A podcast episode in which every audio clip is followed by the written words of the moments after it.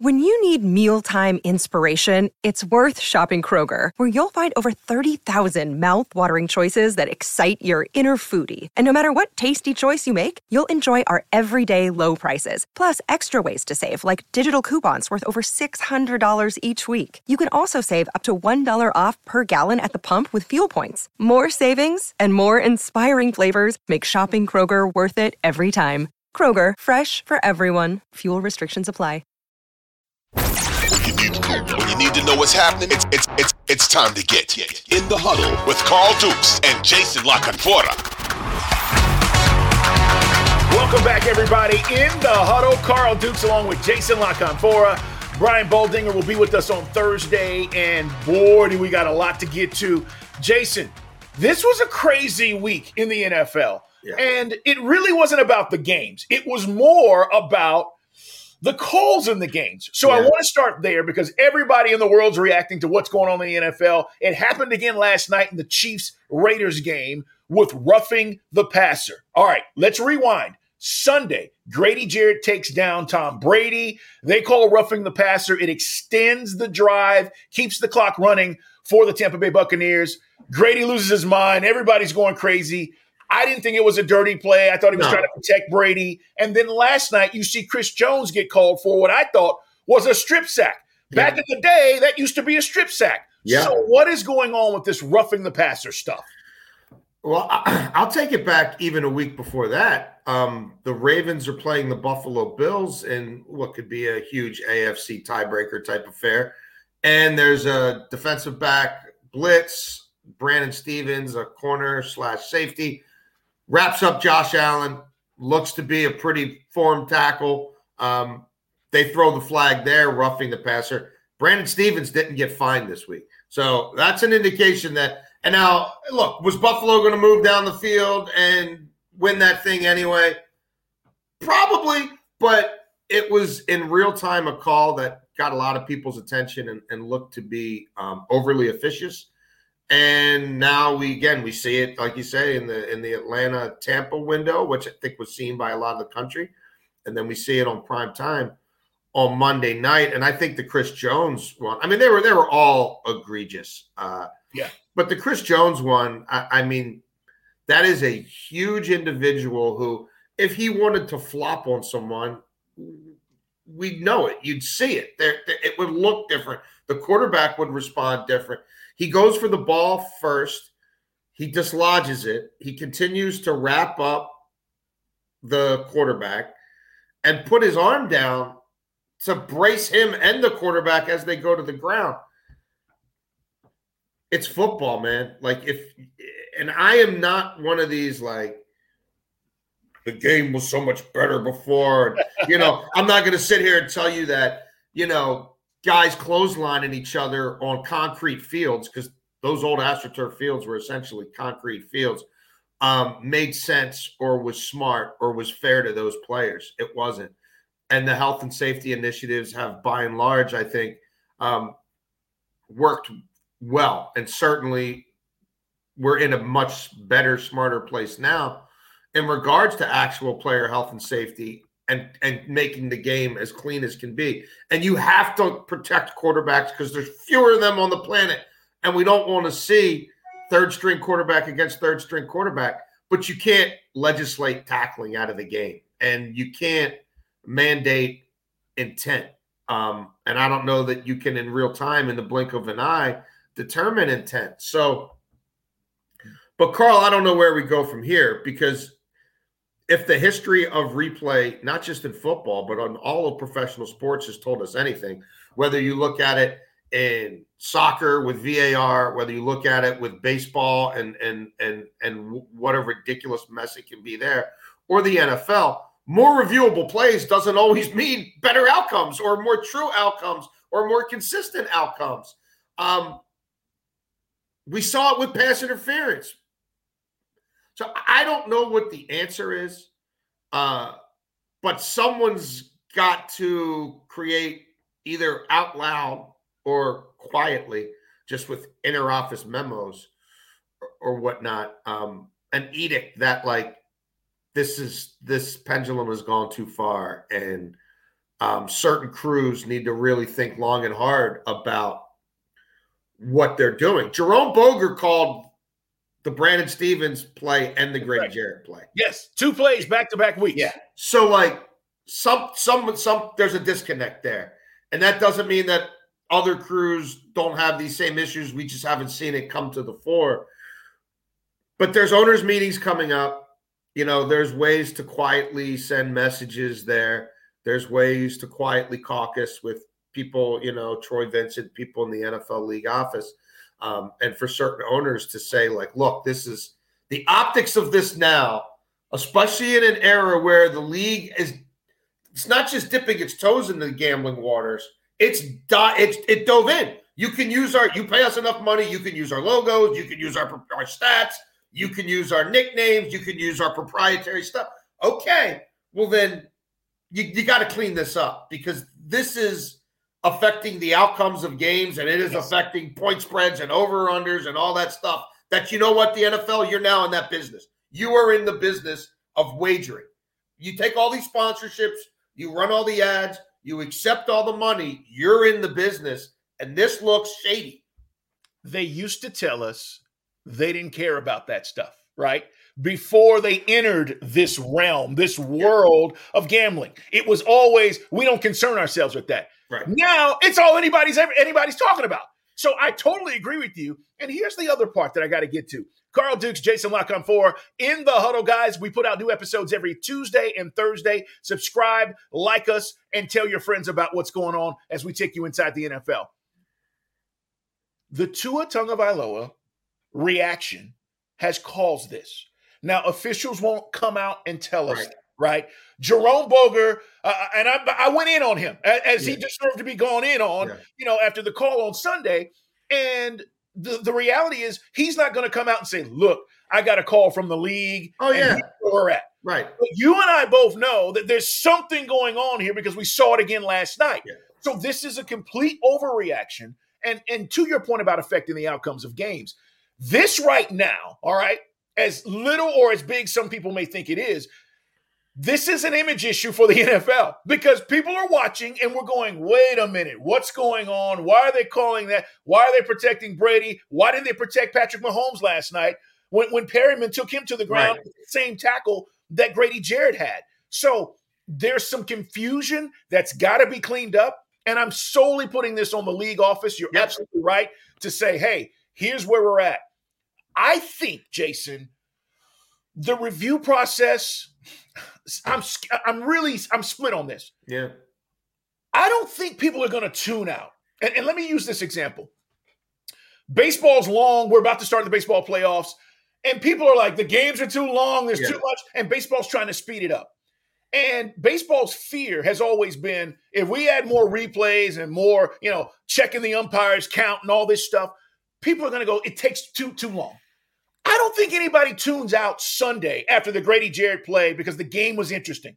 I don't think anybody tunes out Kansas City and the Raiders last night. Hell of a game yeah. because we're going to review this roughing the passer call to get it right. But I agree with you that it doesn't necessarily mean that they're always going to get it right. But right. I'm right now with the frustration I have with what I've seen. We have had 15 calls of roughing the passer in the last two weeks, 29 total in five weeks. 15 in the last two. What happened three weeks ago? Yep. Tua Tagovailoa. That's yeah. my issue. Yeah, I mean, I, I just like there was sort of this obviously um, soft edict to, hey, let's really look at this closely.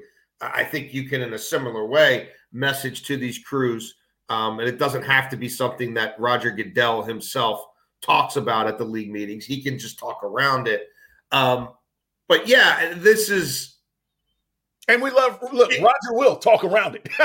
yeah, yeah. No, I mean, even when he's saying something, he's not. He's not saying something. No. But he's not, he doesn't have to come out and say, "Hey, we we we caucused with people and we sat down with certain members of the competition committee and we've decided that you know we've we've quietly given a different interpretation to to the um to the officials. He doesn't have to say all that out loud, but something has to happen. My concern with review is is not so much the length of time, but even the consistency there.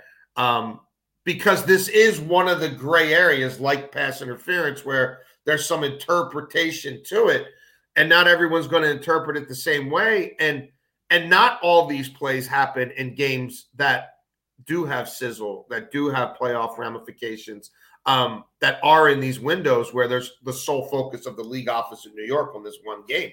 You know if it's a, a 1 p.m window and there's 10 11 games going on just like there's not as enough veteran officials on field. Right. brother they got problems at the at the league office and replay command as well. And in those big windows you you you you, you talk to people at park avenue about who's actually monitoring some of these games. It's it's not the most experienced former officials in the world so you know and it's not like troy vincent and you know the head of officiating can be on top of everything in real time when all this is actions going on you know throughout the country and and abroad so more isn't always better, you know, but the status quo is not good enough. And uh these these are these are normal, clean football plays that are being turned into these game-changing events. Jason La Canfora, Carl Dukes in the huddle. We move fast, guys. We keep it moving. Let's talk about last night. Great Monday night football game. Certainly way better than what we saw on Thursday night. Yes. God forbid. I mean, that was terrible football Thursday with Denver. Hey, This. Thursday might be worse. This Oh. Thursday might be worse. So so bite your tongue. Don't So- don't don't go too hard on the Colts and the Broncos because I can't, Commanders, Commanders, and Bears might say, "Hold, hold my keg." Well, listen, yeah, hold my hold my cake, hold my beer. Yeah. Uh, Carson Wentz had a chance to win, and, and at least they made it interesting at the end of that game. I hope it's not as bad. Thursday night was the first time last Thursday night in many years where I literally went, I'm done. Like I didn't want to watch the game, right? But last night, Monday night football, Raiders now one and four with a minus five point differential. But a lot of people are talking about the decision to go for two points. Okay. Here's Josh McDaniels. He gives it to Jacobs. He comes up short. Jacobs was a beast last yes, night. he was. What do you make of the decision to go for two instead of kicking the field goal, tying the game at 30, and then just saying, hey, we're going to get a stop, which they actually did? Yeah, I I don't have a problem with it. I think that a lot of people who analyzed this game thought this game. Well, look, the over under was at fifty one. A lot of people thought this game. Um, both teams are clearly capable of scoring into the mid twenties and higher. And if you look at this Andy Reid Patrick Mahomes matchup against the Raiders, since they got there, it's been one way traffic. Mahomes' numbers against the Raiders are ridiculous. And what? I think they hung 30 plus on the Raiders in three of the last four meetings, or won by 30 or more in three of the last four meetings in Arrowhead. Like it's been bad. And the Raiders defense is not much better. I mean, it might not be as bad as last year, but outside of of some of the the um the ends up front, there's not a whole lot of there there. And I think Josh McDaniels was telling you on the fourth and one bomb to Adams. That was telling you right there, okay, we could beat them up ball control a little bit, and we're going to lean on our running back, but I got to chase points because I can only hold these dudes off for so long with what Sure. I got. And the reason I love Mahomes and Kelce in this game so much is the Raiders' red zone defense is an abject failure. It was last year. And then going into that game, I think teams had scored 12 of their 15 trips in. And Mahomes is a red zone genius. So I'm like, even if they they play a lot of shell defense and they force KC to run the ball and they force KC to, to throw underneath, once they get in the red zone, they're gonna they're gonna get points. And McDaniels knew that. So I don't have a huge problem with it because you may get the stop, you may not, but at least he kind of was was doing the same thing throughout the game. Um, and I think he knew I got to score in the 30s to win this one. And that's what he was trying to do. And it turns out he, he needed 31. Um, so I, I don't have a huge problem with it. I, I think he understands the flaws of that team. He inherited a broken defense. He hasn't, it wasn't going to be fixed in one offseason. It, it clearly isn't fixed. Um, and I think he also knew too that he didn't have Darren Waller. And, and you did see the scope of that thing constrict a little bit the, as the sample size expanded. Okay, one drive without him, not a big deal. Another drive, not a big deal. but it ended up being force feed the ball to Adams, right? It's either we get we get it going on the ground with Jacobs or we force feed it to Adams. He didn't have that other matchup issue. You know, I don't think Renfrow's 100% yet. Um, so I, I don't have an issue with it. Did did you? No, I, I didn't. I think in those moments, everything you're talking about, you've got to try to take command of the game, right? You've got to at least say, listen, you've been getting the yard all night. Jacobs is running through people. So it wasn't necessarily the play call. He just they, no. they stopped it. He came up yeah. short. I, I, thought it was a, the right play call, and I thought it was the right decision because of everything you're talking about. And here's the thing about the Chiefs. You know, th- they're so dangerous. They're down 17, right?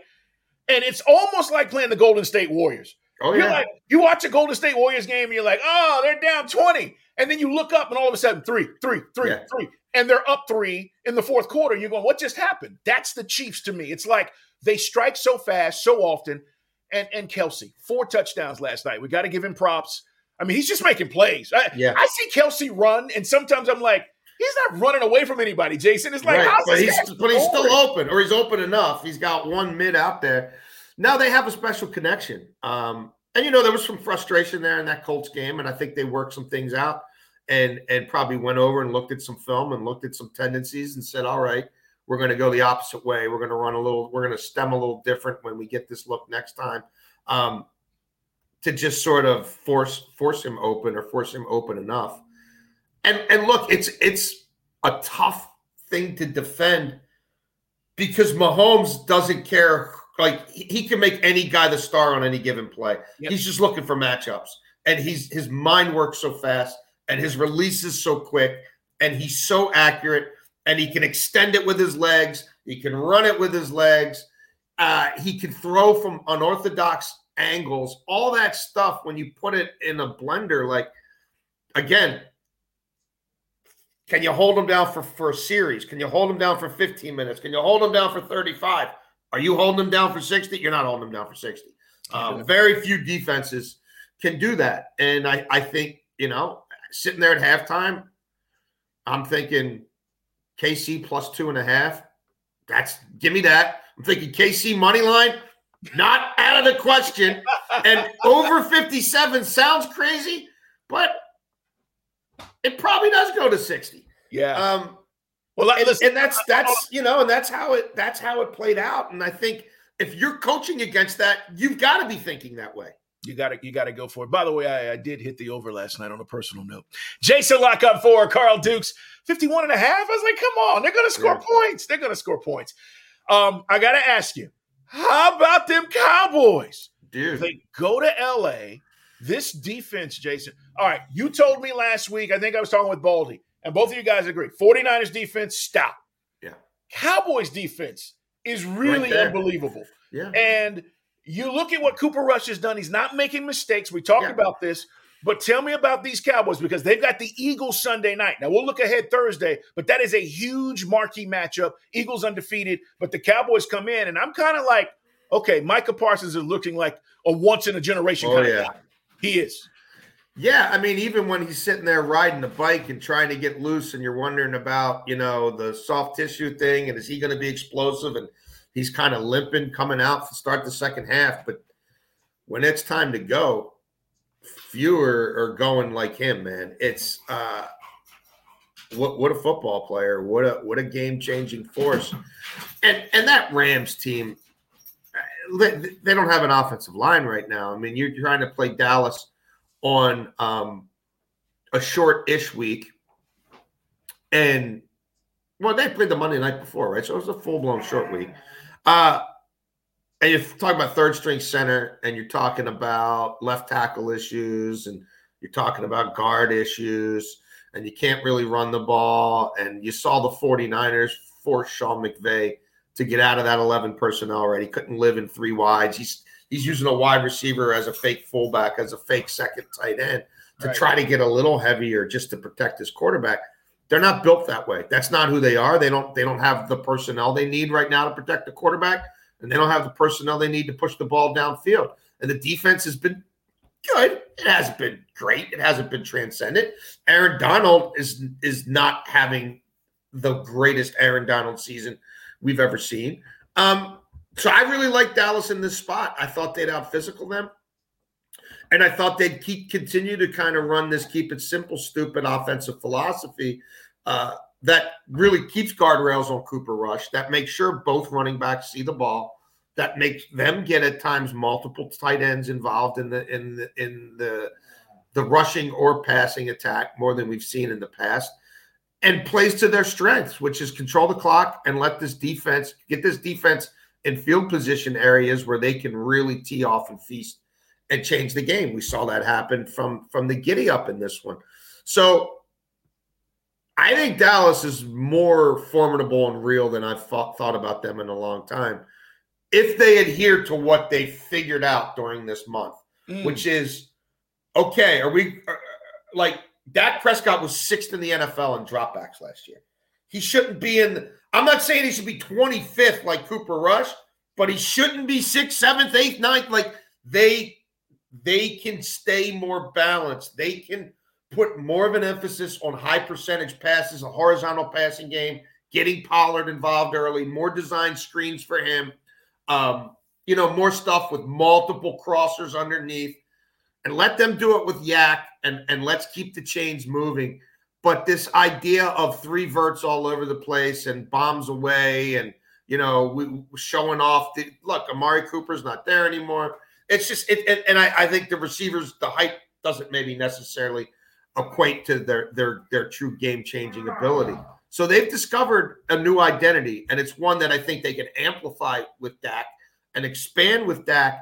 But they shouldn't scrap this. They know, Mike McCarthy doesn't re- like Mike McCarthy's uber conservative. Yeah. And I think Jerry Jones has to have seen now, and he's the way he's talking about Cooper Rush tells you that he sees this version of the offense and how effective it can be. So I think Kellen Moore is going to get one of those memos, maybe like those NFL officiating crews. Someone's going to whisper in his ear. I, I know, like, you know, 50 passing attempts looks great on national TV, you know, for your coaching resume to be a head coach somewhere else. But that's that's not us. That's not who we want to be. That's not who we should be. It's a disservice to our defense if we do that. I give credit to Mike McCarthy um, because this was a trying time. Again, anybody lose their franchise quarterback mm-hmm. in the mm-hmm. first five, six weeks of the season, it's not a good thing, right? If this was Lamar, uh, where are the Ravens? If this was the Chiefs, where oh, are yeah. the, where are the uh, where's Patrick Mahomes and where would they be? So I right. give credit to Mike McCarthy. Pollard is a better back than Zeke. Yes, right now. Oh yeah, I'm not talking about Zeke in 2018. No, no, he was right a better back now, last year than than Zeke. Yeah, I agree. And Pollard is a better back. So I'm trying to give Pollard more carries if yes. I am, you know, Kellen Moore, and I'm also to your point about Gallup and CeeDee Lamb and all these guys. The splash plays are great, but you set those up through what you're doing right yeah. now. You become more dangerous, and that's why this Eagles matchup on Sunday is going to be crazy. I love the Eagles defense, but give credit to the Cowboys and Parson. I'll say this about Dan Quinn. I know Dan very well he has morphed and changed the way that he thinks about what he wants to do defensively. When he came to Atlanta, he was a cover three guy. Oh, he's going to live in the Seattle stuff. There's Pete Carroll through and through. And now, Jason, I'm watching the defense and I'm going, DQ, you weren't doing that when you were yeah. here. He's got matchups that he's looking for. He's bringing guys that he used to blitz packages. He mm-hmm. is completely evolving, and that's really helped the Cowboys as well. Yeah, no, there's there's there's no doubt about that. Um, we've seen that coaching family tree that Pete Carroll, you know, a lot of those guys, you know, Gus Bradley's hot for a minute, but the, the league's like, okay, we've we kind of figured that out. What do you got now? And it's like, uh, we're just gonna be who we are and be the best cover three team we can be, and we've got our Joker here, and we'll fool you there with our Rover. It's like, um, so no, I, I think there certainly has been an evolution there, and Dan Quinn, someone who. Uh, I'd be shocked if he's not a head coach somewhere next year. All right. That leads us to our next thing. Carl Dukes, Jason La-Canfora in the huddle. Subscribe, like us, tell your friends. Make sure you're here every Tuesday, Thursday. We release new episodes right here and get it on the Odyssey app, free wherever you get your podcast. All right. Before we get to Eagles and the Cardinals and the Ravens and the Bengals, Carolina fires their coach. Yeah. Matt Rhule let go yesterday. You just talked about Dan Quinn. There'll be other names, obviously, that are brought up. Where did Matt Rhule go wrong? Because he came in and got a seven year deal. David Tepper the owner very impatient and had said going into the season, right? I mean, look, we, we got to win. Where do you think Matt Rhule went wrong with where this thing is now? Because even the move to go get Baker Mayfield, I thought was the right decision. I didn't know how good Baker would be, but you needed to go get a quarterback. He did that. Yeah, I mean, it's it is a tough adjustment college to pro. It's been proven in various eras of the NFL. When the NFL was a run 65% of the time league, the NFL pass happy now, rule changes, all that. More of these guys fail than succeed, there was reason to believe because of his early career NFL experience. This was not someone like a Chip Kelly who had really only known the collegiate way. That Matt Rhule could turn it around. I, I bought it at first. Um, and look, David Tepper wasn't the only person who wanted to hire Matt Rhule. The Jets were desperate to get him the year before that, as were other teams. He turned them down. If Tepper didn't pounce financially the way he did, the Giants were going to hire him. Like, so I'm not a Tepper defender by any stretch of the imagination, but like Matt Rhule had been chased for, for a couple of years, and he had reached a point where enough NFL executives and owners were, were thinking highly enough of him that it was just a matter of when he opted to take one of these jobs. Um, they haven't the offense is not like they haven't really had an offense since he's been there.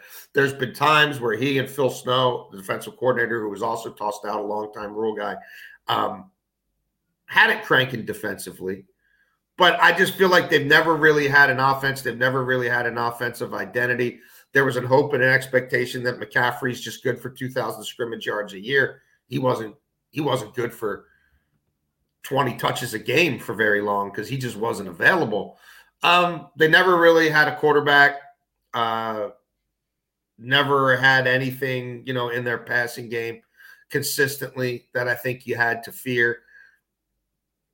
And I don't think he really, even as much as he probably thought he knew, he understood the seismic differences between coaching men and coaching kids. It, it never really seemed to click. And this year, they should have fired him last year. I mean, anytime yes. a guy gets fired in October, you know that everybody in the league knew by last November that Rhule is sniffing around hard with LSU, with Notre Dame, with the top Power Five comp schools. They didn't want him back. Tepper thought about whacking him last year. They win their first three games and then effectively punt on the rest of the season. Uh, Tepper decides to bring him in for one more year to see if they can do something with Baker Mayfield. But he knows he's on a short leash. Tepper knows he's on a short leash. And you know, the whole league knows that Trace Armstrong, the agent for Matt Rhule, is in the market for a college job. it's his job. I mean, it's his duty to be. Like, I mean, you're not no. I mean, it, it was what it was at that point. So anytime it's set up that way, and the offense is still bad, and the defense is is is good, but but not good enough to win games on its own. And then a team like San Francisco comes in who are averaging about 15 points a game, and, and they start, you know, almost like a 40 burger on you and you've won, I think three. He's won three games since that three game winning streak to start last season. I think Matt Rhule's won three games. Yeah. So you win three games in a calendar year. You've back to back home games where it's atrocious and the fans are, are pretty much put off by it. Your offense, you don't have an offense. You just don't. And now your defense is is a a, a, a unit that other teams are, are bouncing back. Right, they're feeling good after playing you. Then you go ahead and you do it. Um, look, Matt Rhule will be fine. His yeah. pockets are straight. And, you know, if he wants Nebraska or Wisconsin or whatever, um, he'll end up at, at, you know, back in, in big time college football. But I don't think this is Carl a job that like, and there's going to be eight eight of these open, probably maybe more by the time we get to January. Like, you can't sell the owner. The owner hasn't accomplished anything since he's been in the league, and the owner had a press conference press conference on Monday that if you listen to it, if you already thought he was a little out there, you're probably thinking he's way out. Like, I don't know that that's the dude I'm going to go work for and win with. Well, you know, like it's a great point. I mean, ownership matters, right? We know this in covering the league, and and you can talk about personnel and the front office all you want. Ownership matters, and the direction of the owner, yeah. and it, it, still starts at the top. And you're right about Tepper. And I, I heard part of his conversation, I guess, his press conference where he was talking about patience and I'm like, what? you know, and he was talking about it's going to take, you know, five years or whatever to get to 20 years of success. And I'm like, time out. What are you talking about? This is the NFL. If you get the right guys, you can turn this thing around fairly quickly. But they've got a lot of issues. And now I think the next question, Jason, is is there going to be a fire sale? I mean, are you trying to trade McCaffrey? Are they going to try to trade DJ yeah. Moore? They're just going to move on and say, hey, we're starting over? Uh, I don't know if it'd be like, you know, rip it down to the studs. I think they'll try to keep pieces on defense. They they know that that that's sort of where their their their strength is. And they Steve Wilks is there as the interim head coach. He's a defensive, obviously a defensive minded guy. We've seen him do good things with with various defenses over the years. Um, so I don't know. I don't think it's a full blown fire sale. But again, I, I, reported a lot of this for the Washington Post weeks ago. Like they they were trying to trade Christian McCaffrey in the past. They've been willing to eat money to do it. Two hurt. That that's that's hurt all yeah. the time. But I think he's gone. I think they'll eat money to move Robbie Anderson. If you want one of their offensive linemen, go ahead. I mean, DJ Moore, yeah. I mean, if, if they got four draft picks, like I don't know what David Tepper has to sell this job on other than there's only 32 of them in the world. The stadium is getting decrepit. He he had he came in guns ablaze, and I'm going to build this world class practice facility. You know, just over the border in South Carolina. That's been a flaming disaster. There's lawsuits.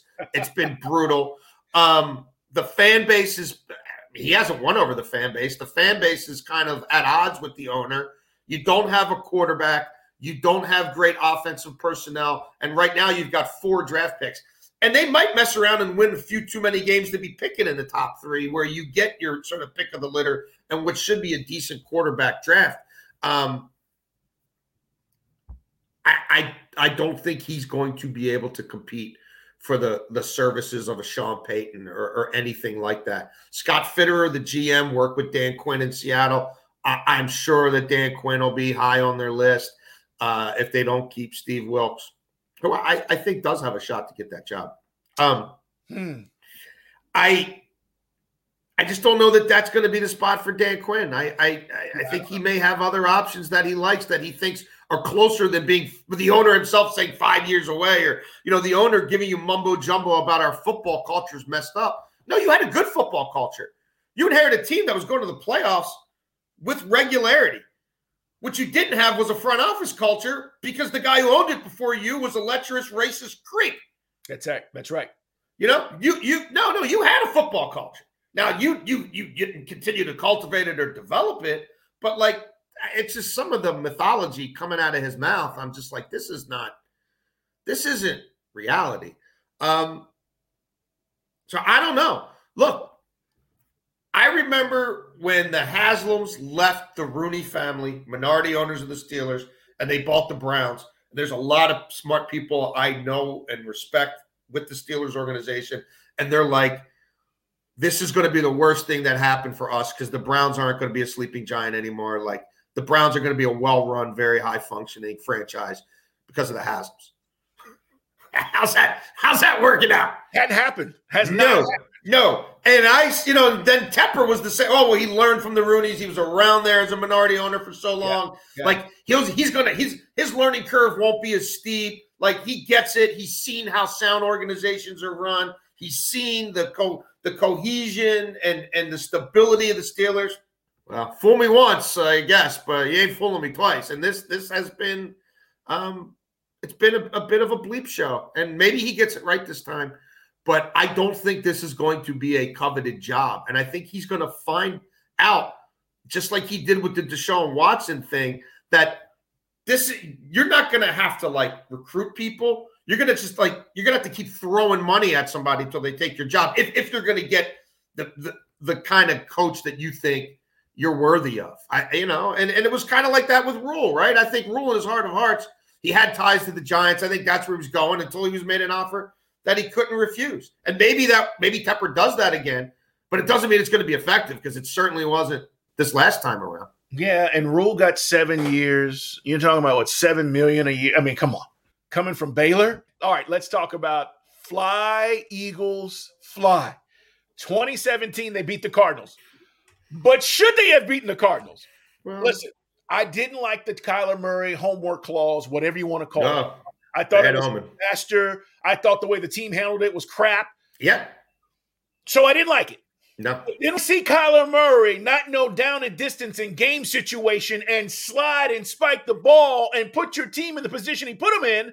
I'm going, okay, maybe they were on to something. Maybe he's not paying as much attention as he mm-hmm. needs to to what he needs to be focused on. He's an amazing talent. Uh, but Jason, I've not been impressed with this offense. Okay. Oh, there you go. It's not an offense. It's, it's a, it, it's a collection of concepts that eventually default to. Let's see what Kyler can do. That's it. Run around, right? Run, run, run, run, run, run. And I said this: run around, run around, run around, and then I'm going to find somebody, or I'm going to scramble for five, six yards, and we move the chains. Either way, Kyler slides. It's what everybody's talking about. It's what we're talking about. Okay, is he the blame? Well, look, Cliff Kingsbury has given no indication that he's an NFL head coach. He just hasn't. Um, his teams get worse as the seasons go on. Uh, his offenses have gotten really worse by the year. Um, I, I, there's not a whole lot of there there. The general manager Steve Keim is I, he's look he's it's he's like Bidwell's son. He he he might as well be Steve Keim Bidwell. They should just add a Bidwell to his let, last name. So, let me ask let me ask you this, okay, before you go on. Was there strife within the organization to not give Kyler this extension, which is one why it took the, you know the length of time that it did, and then why they did some of the things and adding into the contract as they did? Were there people in the building who said we're not ready to give it to him yet because he hadn't proved it? Well, the, the problem is the whole thing was set up as the reason Cliff makes sense to us. Now, it didn't make sense to a lot of people, but the reason Cliff makes sense to us is because we have the first overall pick and we're going to get Kyler Murray, and that that's going to be where where like that's our whole thing. Like that's going to be our franchise. Those two are going to be so simpatico, and they're they're going to be so ahead of the curve with what's going on in, in, in the melding of college and, and pro concepts. And we're going to have this incredible athletic quarterback. So that's why that's why we're going to get good fast. Like that. That's that's what that's how we're going to turn the franchise around. So once you make the decision, and I, have heard for a while it's not great between Kyler and Cliff, but they both know, like they know what what Kyler got drafted into and what Cliff signed up for. Like this is the deal. So that's that's part of the reason why I think you saw Kyler go to the mat, like you know, with the screed from his agent and scrubbing the social media, was to let them know I'm not coming around again until you pay me. And then he and the the coach have the same agent. So it's right. like, if you're going to bring Cliff back, who are you going to get that can at least run around and do the schoolyard stuff when our real offense, which is a fake offense, fails to manifest itself? Well, who are you like? What are you like? That's all you got. So once you bring one back, like once, like and Steve Keim, I feel like he's hired 15 head coaches there. Like, I mean, so and he's putting putting the staffs together for him. So, like, if you're not willing to fire Keim and and start completely over, and he's still selling you on, I think we're really close with this thing. You know, look how good we were the first eight weeks last year. So he he's in spin mode with the owner. If you're keeping those two, then then we got to we got to pay Kyler. And then you try to sort of put the guardrails on, but it's asinine to put that stuff in writing. It's asinine to put that in a contract. And and to even do that, to even think you have to do that, is an indication that this thing is not going to work. But they did all of that anyway. That's right. And it's the same thing that it's been. And you, you talk to people who game plan for them, you talk to people who advance scout them, and they like it, they all say the same thing. Like, there's not a whole lot of there there. He he Cliff doesn't fight for matchups. Go look at their use of motion. Go go like he just wants to live in certain stuff, and if it happens, it happens, and if it doesn't, maybe Kyler would do it. He's he's not trying to reinvent himself week in week out to beat that particular opponent with this particular matchup and emphasize this thing instead of that thing. And then they also don't have great personnel. So, I mean, it's it's baffling, but it, it's also like the NFL is not a meritocracy. It it is not cronyism and nepotism and you know CYA, how can I cover my ass? What do I have to do to cover my ass? Well, if yeah. covering my ass means 187 million for Kyler and you know, uh, you keep keep giving this guy, you know, more guaranteed years on his coaching contract, then then that's that's what you do. But none of nothing that's happened there has surprised me. It's not a smooth operation. They've got the worst scoring differential in the first half by a large margin. They can't do a damn thing on offense in the first quarter because they're not prepared because their game scripts aren't smart. And right. then in the second half, they're, they're, they're trailing. Defenses sit back. Kyler runs around and he either pulls a magic out of his hat or a rabbit out of his hat, or they come up just short. But like that's who they are. That's who they've been.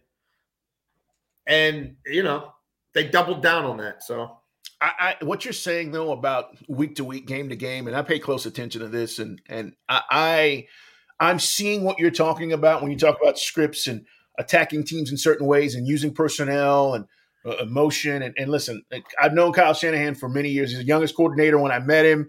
It was with the Houston Texans with Gary Kubiak, and Kyle is brilliant at this, yes. Yes. right? Brilliant.